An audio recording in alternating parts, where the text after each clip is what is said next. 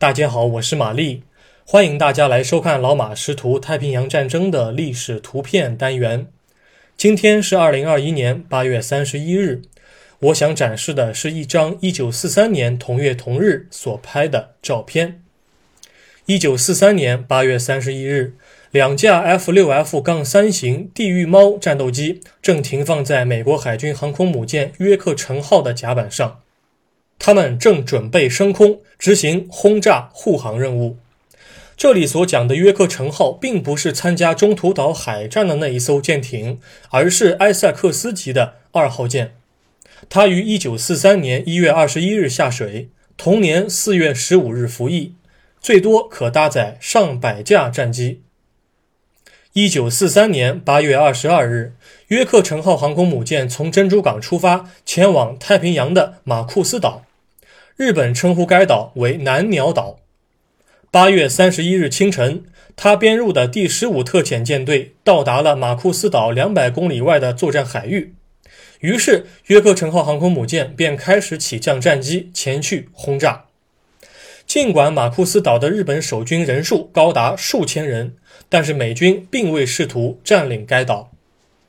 此时的美国海军刚开始使用 F-6F- 杠三型地狱猫战斗机执行护航和轰炸任务，与它几乎同时服役的日本对手是零战五二型。在野猫时代，美日双方航空兵的空中较量还难说胜负，但是到了地狱猫登场的时候，零战的劣势便开始显现了。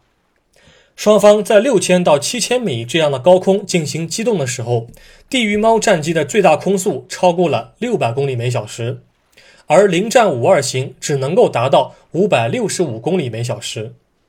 在早前的测试中，美军发现地狱猫战机能够在任何高度上打败零战五二型，它的高速接近和高速拖出的能力能确保自己难以被零战摇尾。而飞行员掌握开火时机的本领，就成为了决定胜负的关键。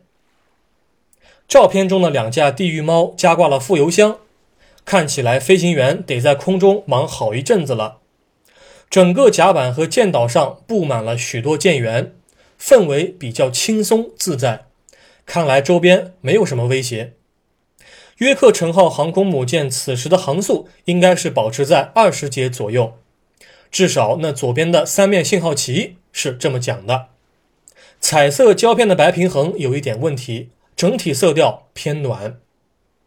本照现在收录于美国国家档案馆内，官方编号为八零杠 G 杠 K 杠幺四八三三。感谢您收看今天的节目，我们过几天再会。